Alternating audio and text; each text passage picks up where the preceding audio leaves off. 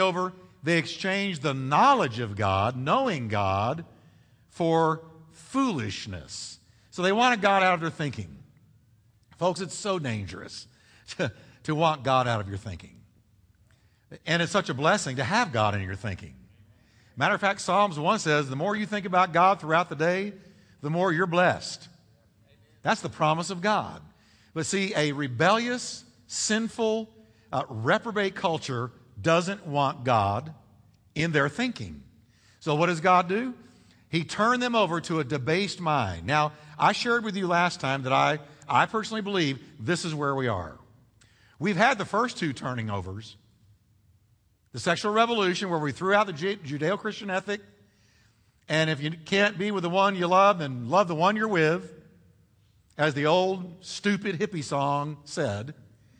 And all kind of bed hopping started, and there's no more wait till marriage, no more purity, no more morality. It, that's just old fashioned, traditional, churchy stuff, and you need to get free. Fact is, it's not freedom at all, it leads to bondage.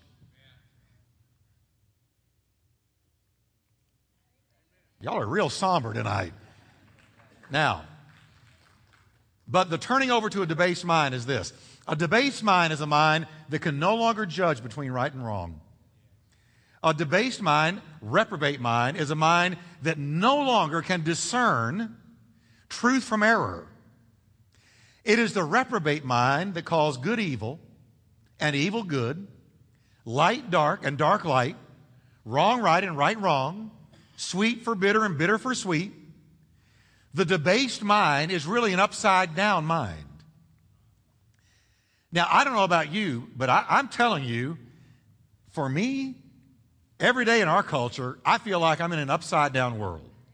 I'm watching right called wrong and I'm watching wrong rewarded as right. I'm watching what is immoral declared moral and what is moral declared to be immoral. I'm watching people say, that's right, when my Bible says it's totally wrong, and I'm seeing our culture call what the Bible says wrong, right. And if you don't go along with it, you are a right wing, hateful, bigoted person who has not yet been illuminated. But let me tell you, it's the opposite. We're not evolving in America, morally, for instance, to a better place. We're devolving into the abyss, according to the Word of God.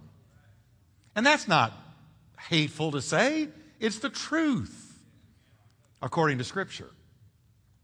Now, after focusing in chapter 1 on the gross and flagrant sins of the openly ungodly, God turns his attention to respectable sinners, churchy people, church folk, religious people, respectable sinners who, thinking themselves better than others, fall into the same sins as those they pretend to despise.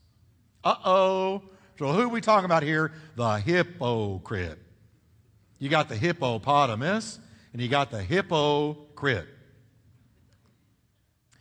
All hypocrites, regardless of race or religion, culture or creed, both Jews and Gentiles are in the crosshairs of God's judgment.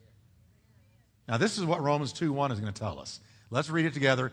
You, therefore, have no excuse, you who pass judgment on someone else. For at whatever point you judge the other, you are condemning yourself because you who pass judgment do the same things. Uh oh. So here's the person that's pointing that long judgmental finger, but there's four of them pointing back at them. He says, Woe to you if you're judging others when you're doing the very same thing. So, is he saying we shouldn't judge? No. It's false. It's a false teaching that's also out there and part of the tolerance message that you really shouldn't judge anybody. Nobody has a right to judge anybody. Yes, we do.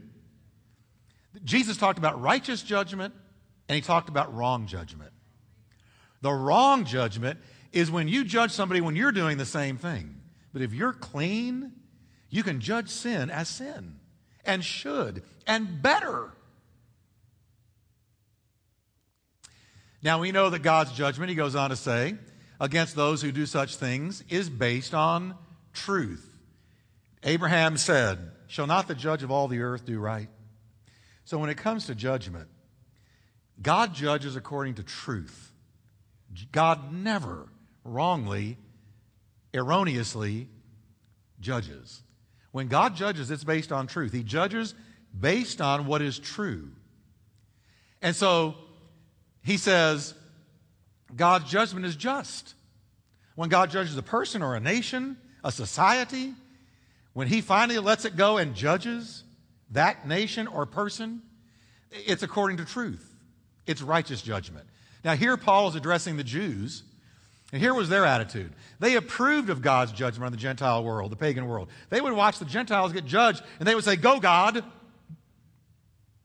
Amen. They should have been judged.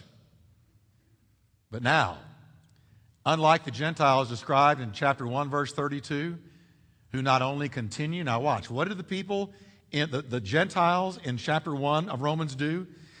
Not only continue to do the very things that is mentioned that are mentioned in that chapter as being sinful, but they also approve of those who do them and cheer them on.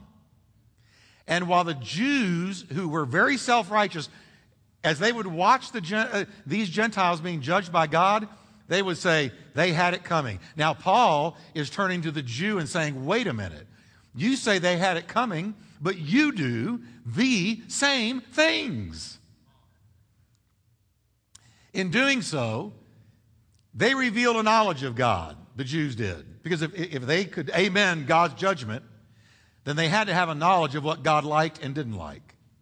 So their amening the judgment on the Gentiles revealed a knowledge of God and an awareness of sin and an acknowledgement of his right to judge sin. The Jews had that. They had the word.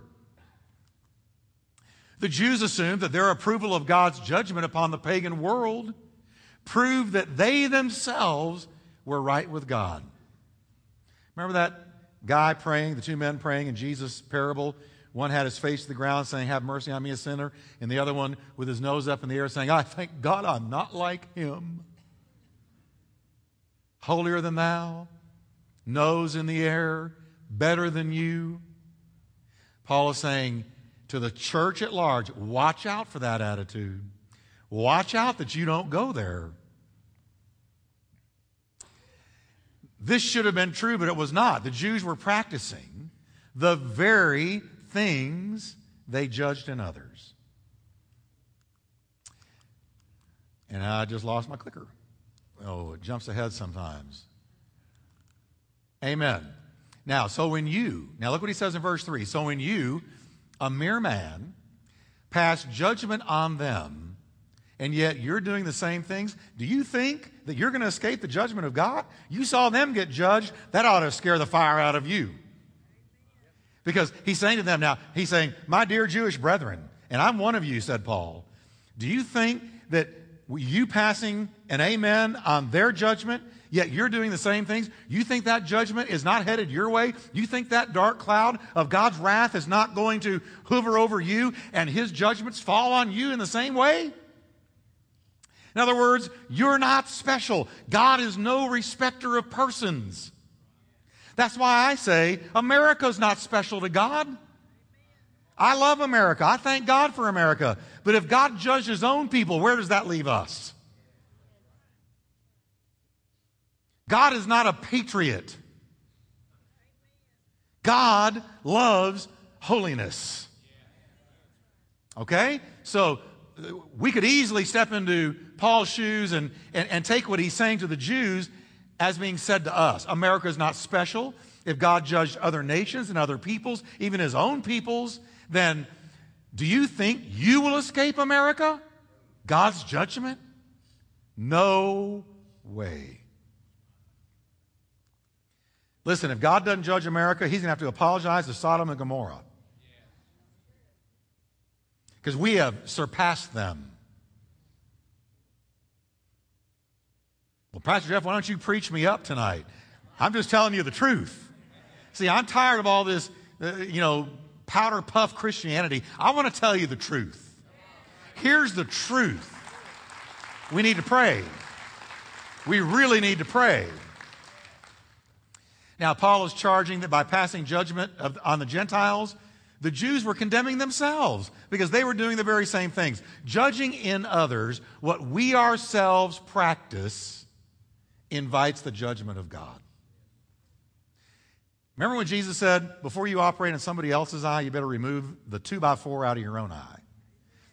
Remove the, the speck out of your own eye, the log out of your own eye before you try to get the speck out of your brother's eye. He's saying, How can you operate on somebody else's eye when your own eye is blind? It's the same idea. When you do what these Jews were doing, you treat with contempt the great kindness and patience of God. Watch this.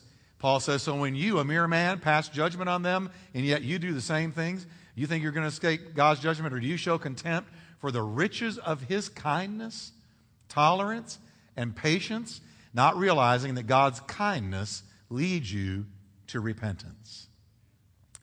Now, that verse reveals why so often somebody who decides to go off into sin, that verse realize, shows us why they sometimes come to believe God is okay with their sin. Because God's kindness towards them continues for a season. And they take it as His approval of what they're doing. But it's not.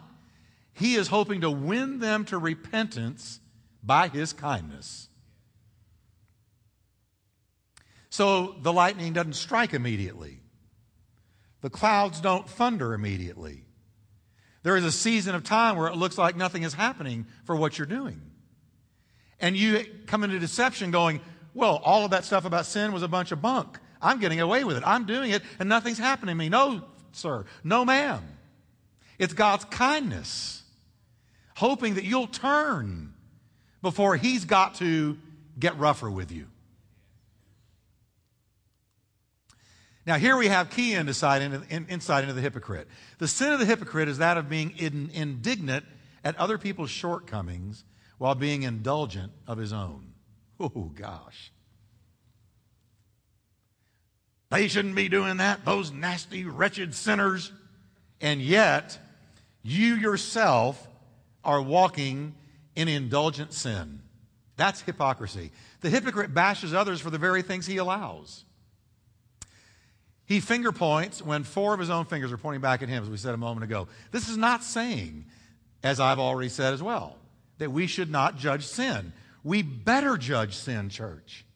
And don't be afraid to judge sin and call sin sin. It's saying that we should not harshly judge others for sins that thrive in our own backyard. We should get our own life clean. That's why we need a clean church. You know what, church? That's why we need clean hands. Because how can we really preach to a culture that is going down the drain, that sin is killing them, if there's sin in our own backyard? Amen? I'm not saying we got to be perfect, but we do need to be sincere. And, and get it, and, and be as clean as we can be. Growing in God, we need to be. Not perfect, but sincere. The essence of hypocrisy is to allow in ourselves what we condemn in others. So, who are you condemning tonight? Who do you really cut loose on? What, you know, what sin is it that just raises your ire and just makes you rant and rave? I can think of a couple of things. Now, the things that really anger me, as much as I know, they are not in my life. I am hurting over our country and the things that I see taking our country down. God help me. I don't, I don't see the same things dwelling in me, though I'm not perfect and I need all the help and all the grace I can get every single day. But I'm convinced enough about what is taking our country down that I feel confident to speak against it. And I'm not afraid to say, wrong is wrong. I don't care what you say. The Bible is my text. Amen? Now, the word hypocrite comes from a word meaning to act a part as on a stage. The hypocrite is a play actor. He puts on a show for the benefit of other people, but he never gets away with it, never with God. And the hypocrites, you know, uh, they're in every church. And the people that say, well, I'm not going to go to that church because of all the hypocrites, they're being a hypocrite right then. And I say to them, well, if you're bugged with all the hypocrites and you're so right, come and help us all, all of us hypocrites, and come back to church. We need you. But the person who says, well, I'm not going to go to church because there's hypocrites, is being hypocritical in and of himself because the Bible says, don't forsake the assembling of yourselves together. But now, hypocrites are everywhere. Everywhere. And look what he says in verse 2. We know that God's judgment against those who do such things is based on truth. No other person came under more scathing indictment from the Lord Jesus than the hypocrite. You know that 15 times in Matthew's gospel, Jesus rebukes hypocrites. And boy, did he. You whitewashed tomb. You hypocrite. These people that say Jesus was just love and just tiptoe through the tulips and never bothered anybody. And why can't we be more loving like him? Let me tell you something. There are people who would faint if they encountered the real Jesus. Because Jesus stood right in front of these people and he would be scathing. You hypocrite, you whitewashed tomb, you're full of dead men's bones. How can you ever escape the judgment of hell?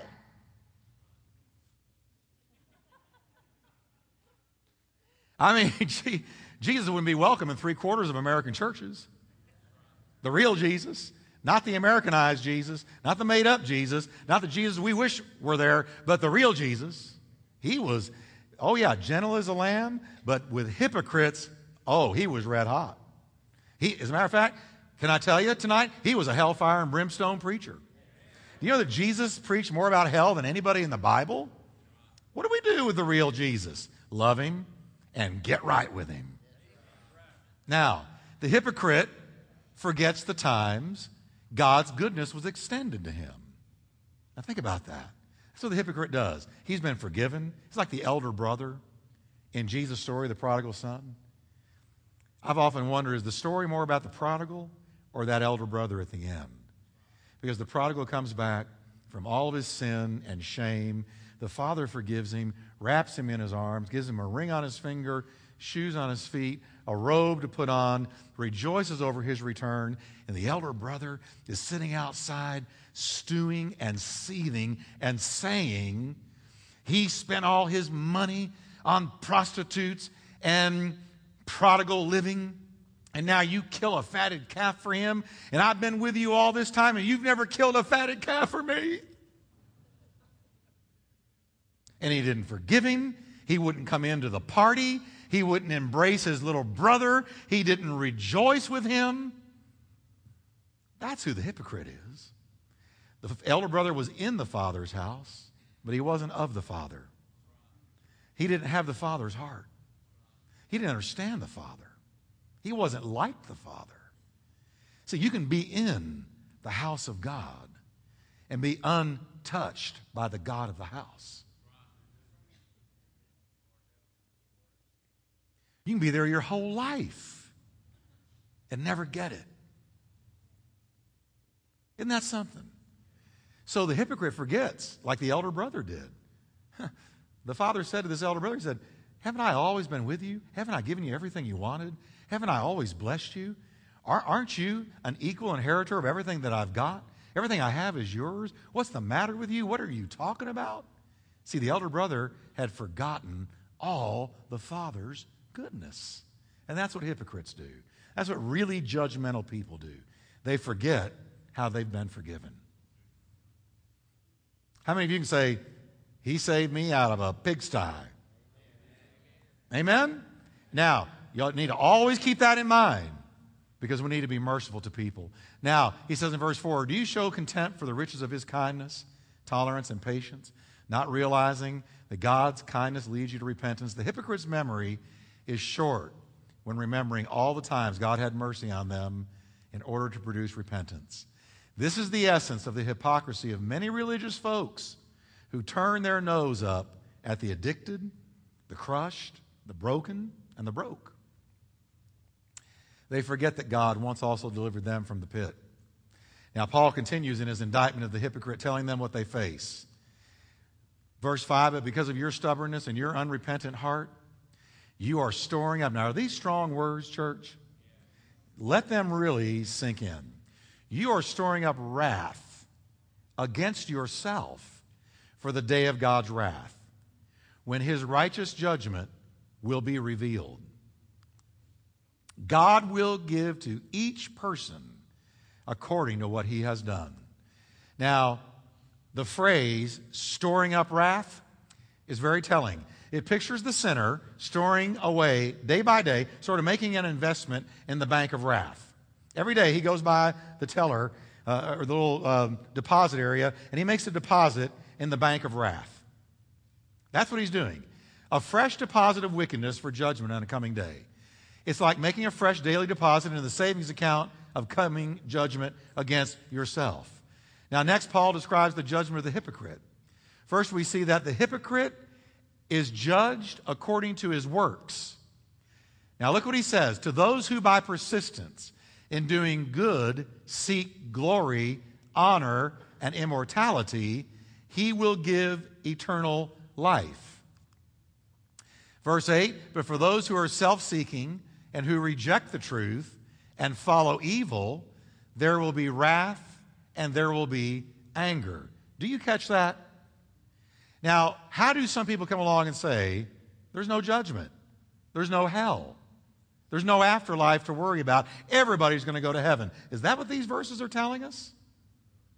Come on, church. No.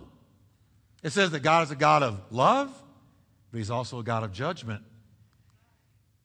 Look what he says. Verse 9 there's going to be trouble on some people and distress for every human being who does evil. First for the Jew, then for the Gentile. First for the Jew, because the Jew are the recipients of the word.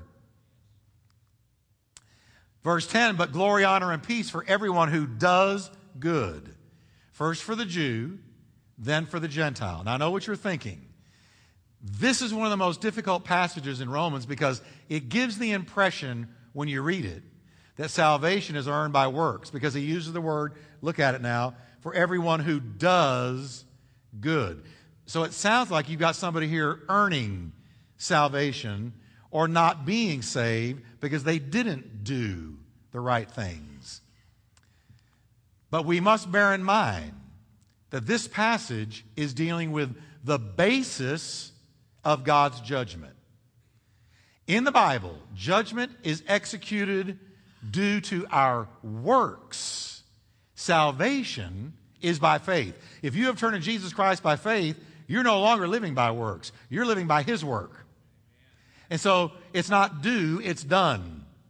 When you turn to Jesus Christ, you're no longer performing, jumping through hoops, having to earn any kind of favor with God because God is imputing to you the perfect life of Jesus Christ. So God looks at you and me and says, righteous, righteous, righteous, righteous. All right?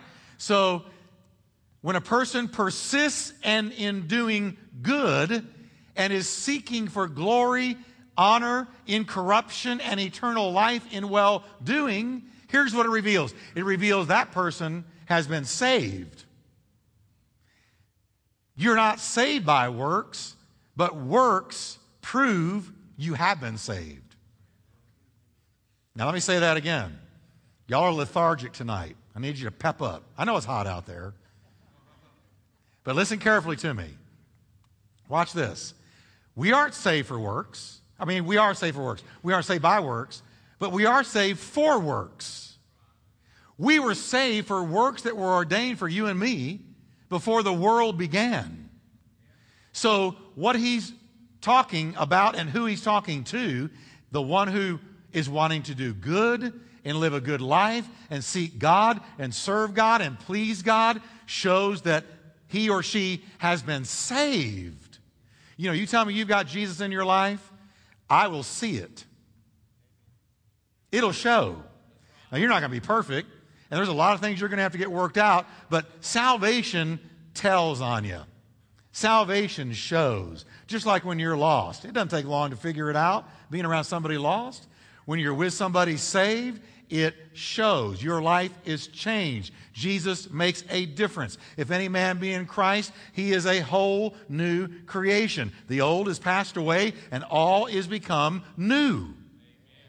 It makes a difference. It changes you. All right? So that's who he's talking about. In the same way, faith by itself, if it is not accompanied by action, James said, is dead. But somebody says, Well, you have faith and I have deeds. James says, Show me your faith without deeds, and I'll show you my faith by what I do, by how I live, by my spiritual growth. Saving faith is persevering faith.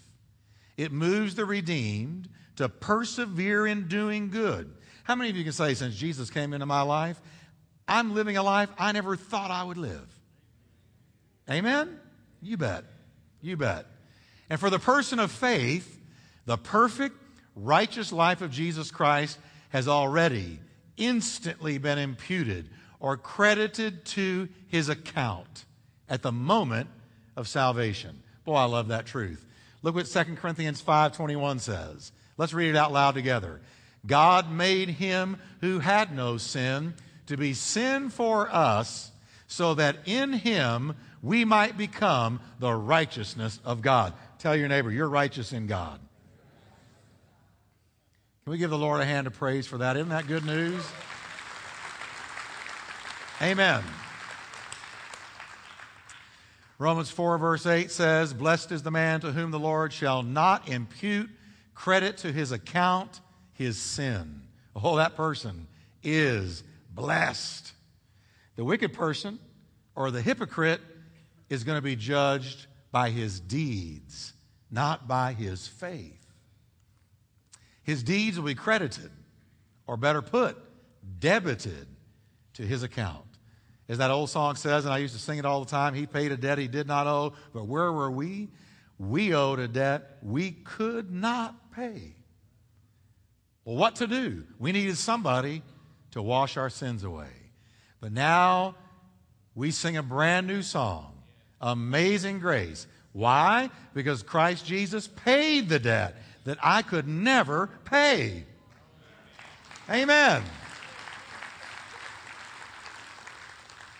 When the blood of Christ was shed, praise God, it canceled out all the charges against us.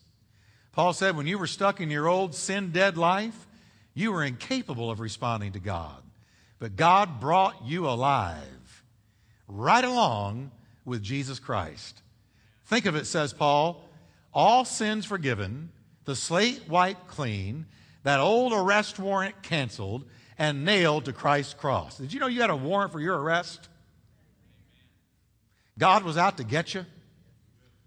And, and, and if you had died without Christ, you would have been brought before the judge, and the arrest warrant would have been served.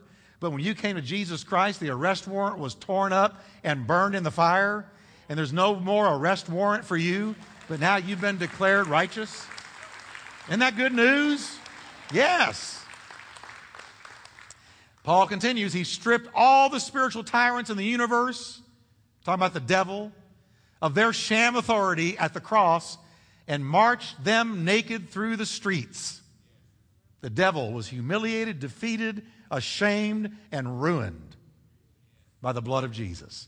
Now, when we place our faith in the finished work of Christ, two things happen immediately. First of all, the sin debt is totally canceled. The charges legitimately leveled against us by Satan have to be dropped. Second, the perfect righteous life of Christ is imputed to you, placed in your spiritual bank account. Let me just put it real simply. You're rich you are rich. Let me tell you how rich you are. There will be billionaires at the judgment that would give anything for what you have. You're rich. What's the richness? Your sin debt is canceled. The arrest warrant against you is dropped. And the righteousness of Christ has been imputed to your bank account. You're going to face God, and He's going to look at you and see Jesus. And there's billionaires They would give anything to have that, and they won't have it. But the hypocrite, the sinner who's living by works, will be judged according to their works. And at the judgment, it will not matter who you are, how much money you had, how famous you were, or how many good works in your eyes you performed. If you have not placed your faith in the shed blood of Christ, your spiritual bank account will prove to be in bankruptcy. You are yet in your sins. And I say to you tonight, and anybody listening by radio, you may have millions of dollars a good name, stuff, material things, a great house, a great car. But if you don't have Jesus, you are yet in your sins. And you will die in your sins. And you will face God for your sins. And you will answer for your sins. And you will be judged for your sins. Why not get your bank account truly rich? The riches of God in Christ Jesus. And let Him forgive you of your sin and come into your heart and change your life. What shall it profit a man if he gains the whole world but loses his own soul? But what sh- or what shall a man give in exchange for his soul? There is nothing more valuable than your soul. Has your soul been saved? Is it under the blood? Have you turned to Christ? Have you repented? Is the Spirit of God living in you? If not, quickly get right with God while you can.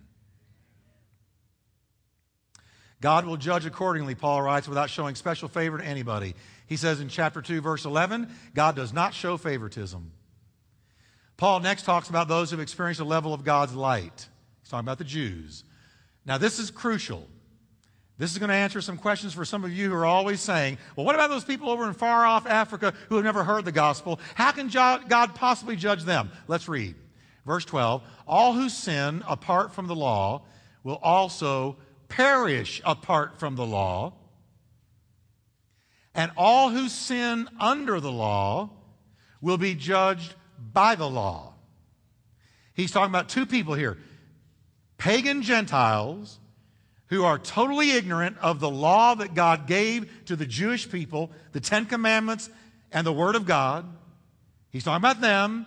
And then he's talking about the Jewish people who had the law but did not turn to Christ, that they would be judged by that very law.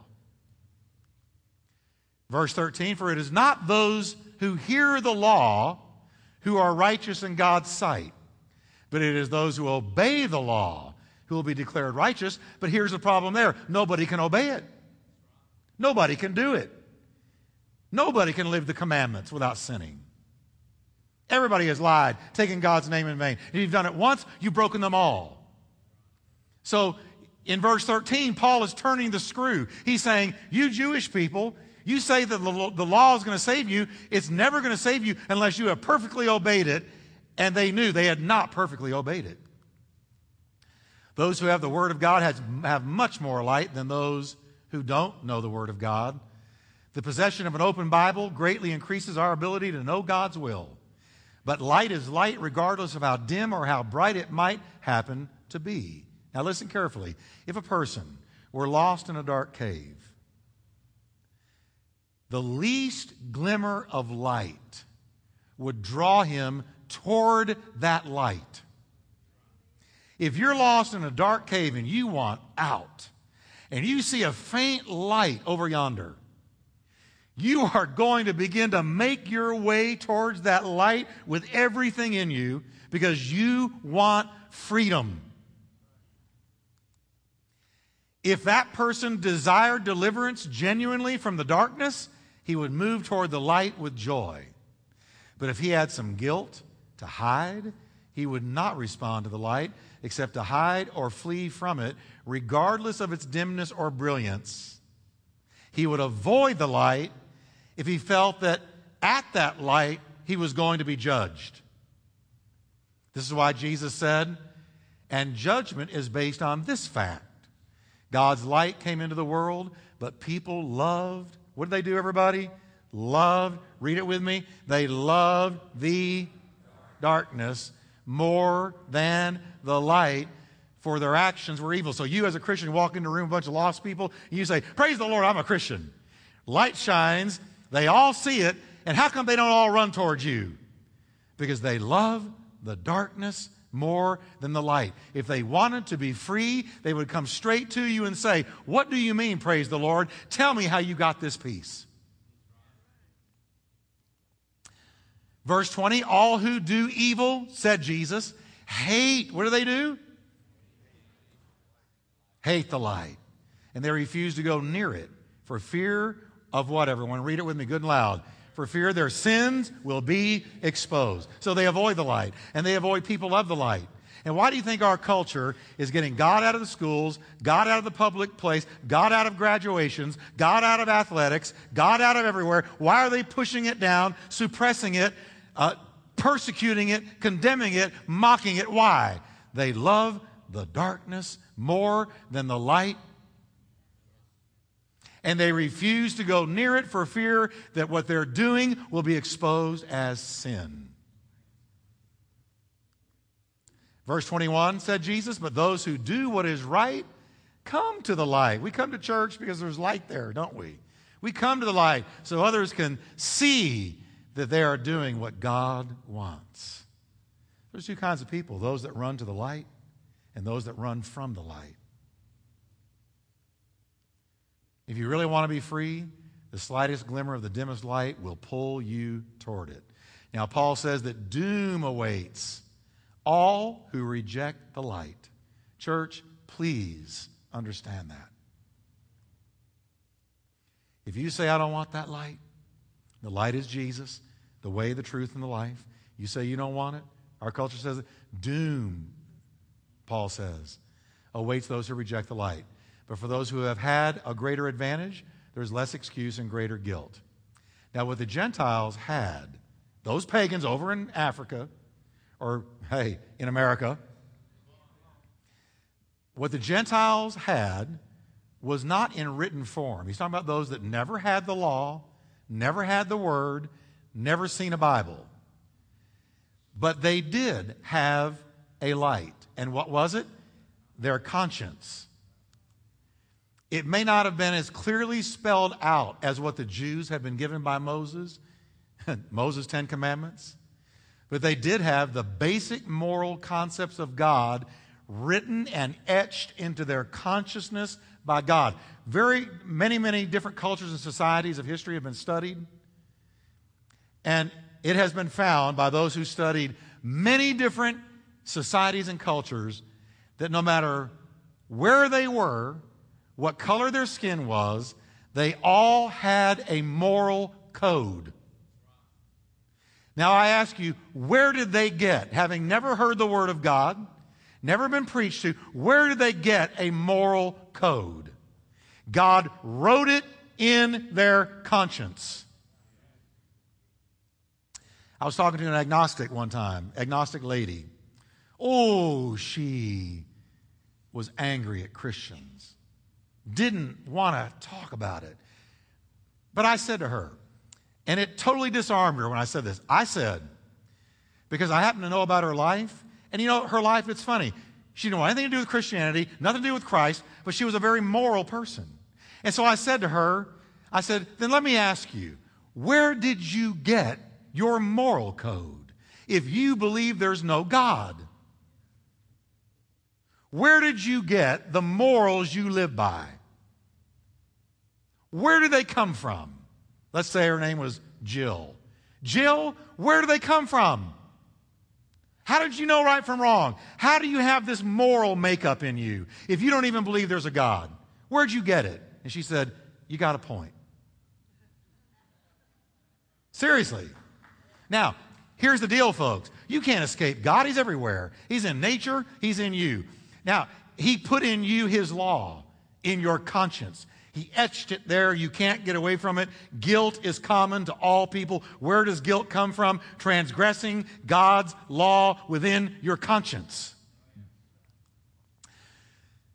To those moral codes, their conscience bore witness. Look what Paul says. Indeed, when Gentiles, I love this verse. Indeed, when Gentiles who do not have the law or the word do by nature things the law requires, they are a law for themselves, even though they don't have the law, since they show that the requirements of the law are written on their hearts, their consciences also bearing witness, and their thoughts either accusing them or excusing them. God is so good, He wrote His law in every human being. According to Scripture, conscience is intended to be a goad, not a guide. The person who says, well, just let conscience be your guide, that's a fool. You know why? Because they're mistaking the function of conscience. Conscience is God's watchdog in your soul. When you do wrong, it barks. Pop, pop, pop, wrong, wrong, wrong, wrong, wrong, wrong. Mine's a chihuahua. yap, yap, yap, yap, yap. Some of you got in your conscience a, you know, uh, uh, I don't know, um, German Shepherd, a bear, a lion. It roars when you do wrong. With me, mine just yaps at me, yaps at my heels. That's God's watchdog in your soul.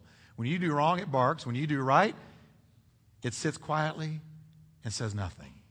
Yet the conscience cannot act as a guide because it can be seared, it can be blunted, it can be silenced by years of sin.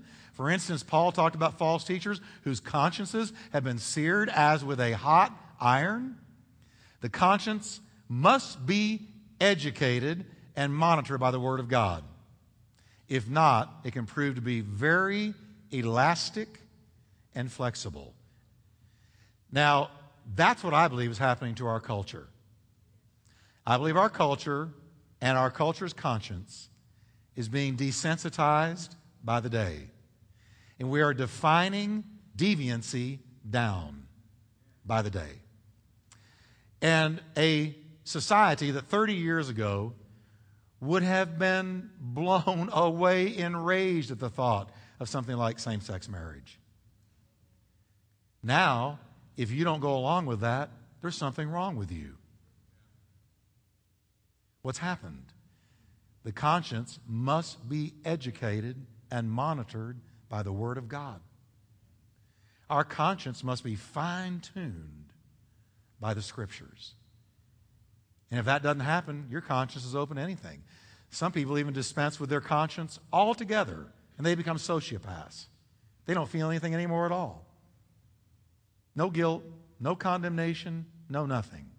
Their consciences are gone. Others, like a coat, they take it off or put it on depending on the circumstances. Walk into a bar, take it off. Walk into church, put it on. Praise the Lord, hallelujah, kumbaya at church. But then during the week, walk into a bar and throw that conscience away. Take a drink to shut it up and live like the world. We got to get out of that church. Now, Paul's point is that conscience is a light, however dim, that bears witness to the fact that man lives in a moral universe and is ultimately answerable to God. Now, I'm going to stop right there, and we'll finish up this, uh, this chapter the next time. Let's stand together because we've gotten a lot of information tonight. How many of you are glad that when the light shined, you ran to it? Isn't that great? Thank God. And, church, I, I, I just encourage you don't be ashamed of Jesus. Don't feel badly about convictions God has given you. But know this we're in a backsliding culture that is walking away from God, running away from God by the hour. But the church needs to shine into the dark. And let's believe God for a move of God like this country has never seen. Amen? All right. Let's pray together. Father, we just thank you in Jesus' name for your word. Thank you for your goodness. Thank you, Lord God, that by your mercy and grace, you plucked us out of our sin. You pulled us by your grace, beckoned to us with that light we saw in the cave of our sin. We ran towards it and encountered that glorious cross where our forgiveness came. Where our Savior died.